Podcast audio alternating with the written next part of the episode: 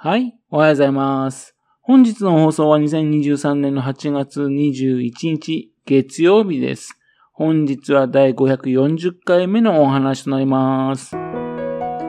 のチャンネルは福島県郡山市在住の特撮アニメ漫画大好き親父のぴょん吉が響きになったことをだらだらと話をしていくという番組です。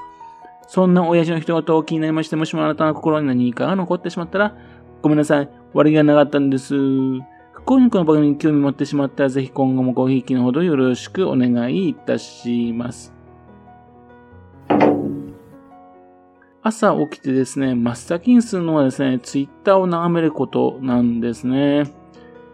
今朝はですね、ツイッターを開きましてね、山本二蔵さんが亡くなったってことを知ったんですよ。山本二蔵さん。アニメーション映画の美術家、画家としてですね、スタジオジブリなどの作品にね、の美術監督などを務めた方です。8月19日午後1時に亡くなられたそうです。70歳だったそうです。宮崎駿監督の天空の城ラピュタだとか、もののけ姫、それあと、こう、あの、高畑勲監督のね、ホタルの墓、細田守監督のね、時をかける少女などなどですね、大ヒットしたアニメーション映画でね、美術監督として背景を手掛けてきた方です。新海誠監督のね、天気の子でもね、映画出ておりました。立体的ですね、非常豊かな表現を持つ絵が特徴なんですね。空に浮かぶ雲にね、特徴があることからですね、二蔵雲というふうに呼ばれましてね、アニメファンにね、親しまれた方なんですよ。2017年12月からですね、1月にかけましてですね、あの、福島県でもですね、展示会を行った行ったことがあるんですね。というわけでですね、本日は山本二蔵さんがね、どのような作品を手掛けたのかというのでね、その時の展示会の話をしようと思います。会場はですね、福島市の東方みんなの文化センターの3階でした。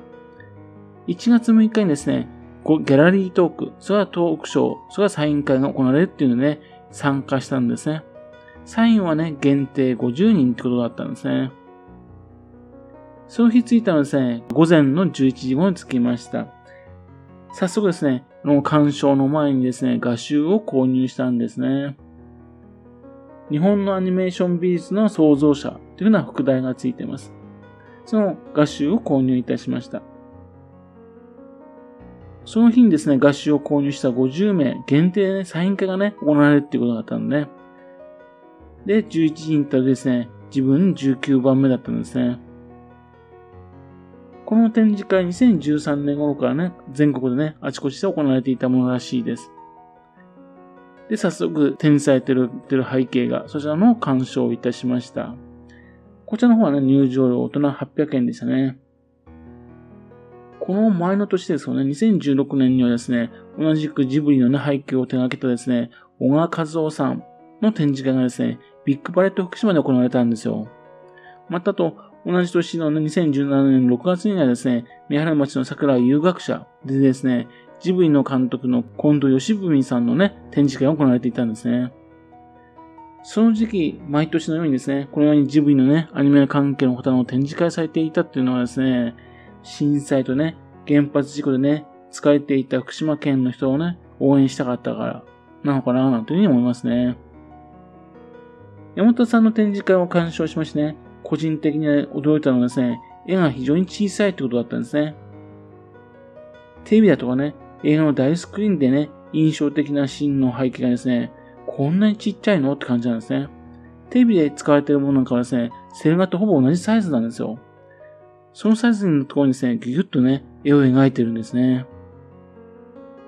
山本二蔵さんがですね、初めてね、美術監督したのがですね、宮崎駿監督のね、あの、未来少年コナンだったんですね。やっぱりこれは自分にとっても印象深かったですね。山本二蔵さん24歳の時の作品です。展示してあったですね、ギガントのね、操縦席の丸い覗き窓のところなどですね、へえ、こんなですね、ちっちゃいんだって感じだったんですね。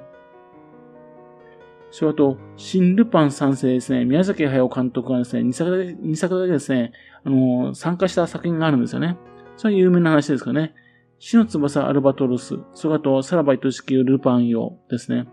この2作もですね、実は山本二蔵さんによる背景画なんですね。というわけで、懐かしい画面がね、あちこちにあのあってね、非常に嬉しかったですね。それあと、後にですね、ジブリの監督になります高畑勲監督と組みました劇場版ジャリン、ジャリンコ知恵。大阪の下町はですね、生き生きとね、描かれていましてね、非常にすごいなと思いましたね。それから1981年ですね、名探偵ホームズの4話までのね、美術監督もしております。このですね、宮崎駿監督の回なんですね。ちなみにですね、その脚本はですね、当時大学生だった片渕素直監督なんですよ。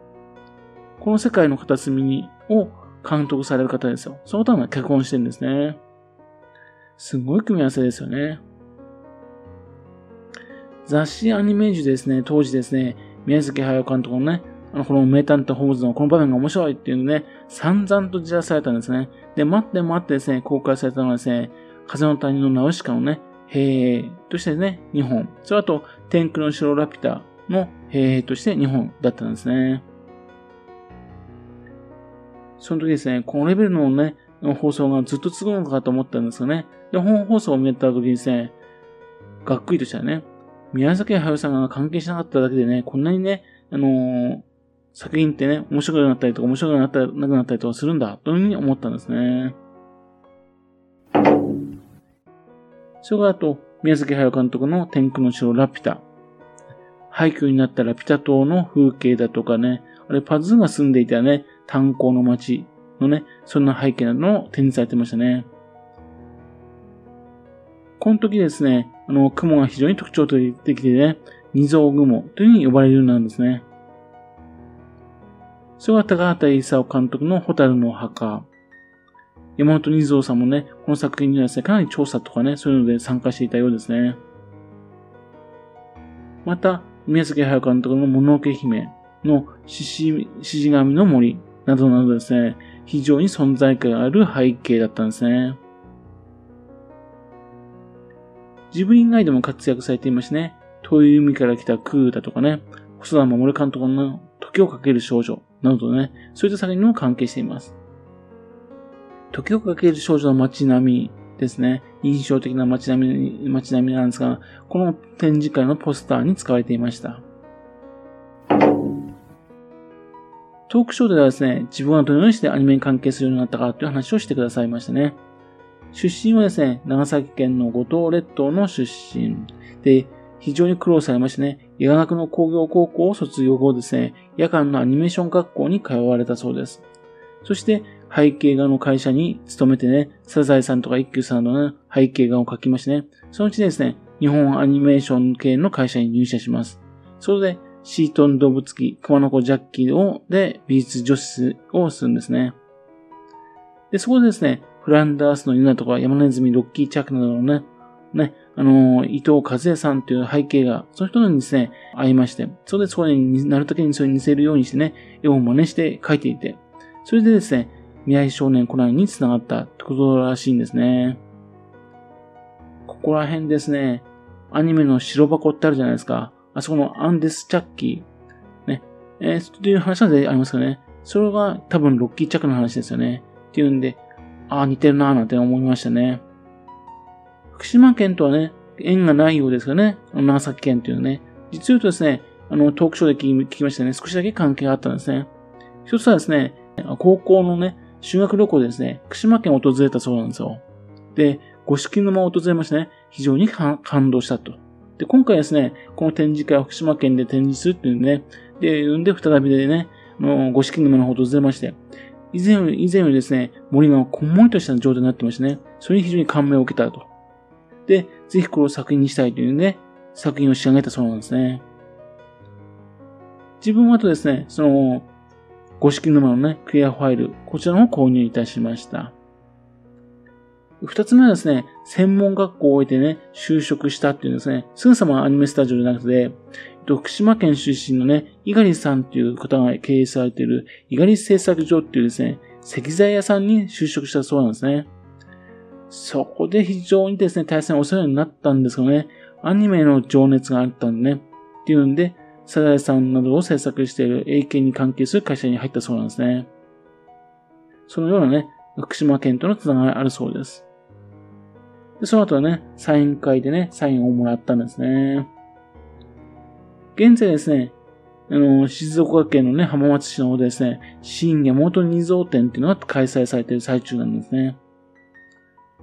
そんなわけでね、また福島県に展示会あるかななんて思って楽しみにしてたんですがね、ところが、まあ、今回このようなことになったんですね。非常に残念です。